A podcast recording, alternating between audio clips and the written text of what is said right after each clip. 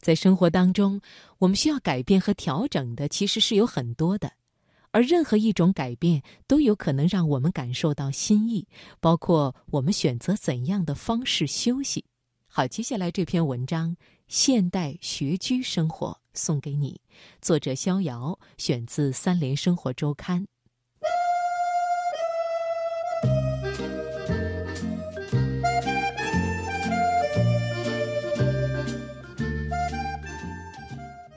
年休假，我一直宅在家里。这几天天气特别好，因为住在一楼，只有上午房间里有阳光。九点十分，阳光照进卧室；十点钟，书房能晒上太阳。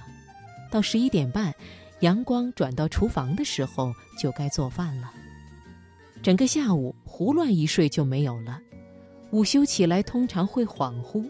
窗帘外黄昏的光线和清晨时没什么区别。白天的时间不足道，晚上是最美好的。没有了光线的提醒和催促，只要不看表，就可以自欺欺人的忘掉还有时间这个东西存在，好像穿梭活动在一个有灯光的洞穴。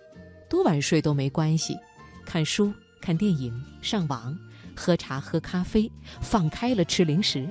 不担心吃得上火，不担心失眠或是睡过了头，反正明天不上班，困了随时倒头睡，没睡够下午接着睡，不用担心黑眼圈，反正不用见人，有大把的明天可以修复和缓解。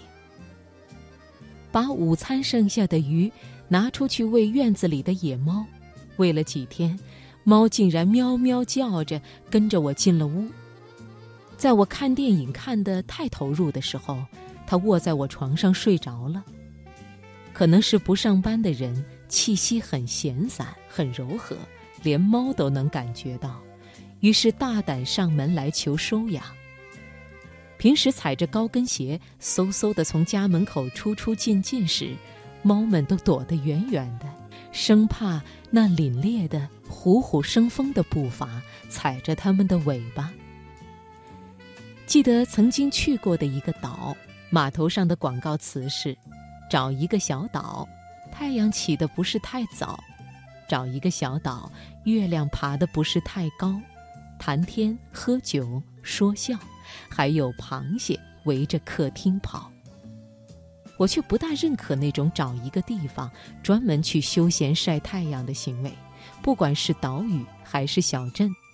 只要有阳光的地方，都会有时间在提醒你。一想到这个点儿应该在上班，或者过几天还得回写字楼上班，那种闲，好比为赋新词强说愁的愁，简直就是硬憋出来的。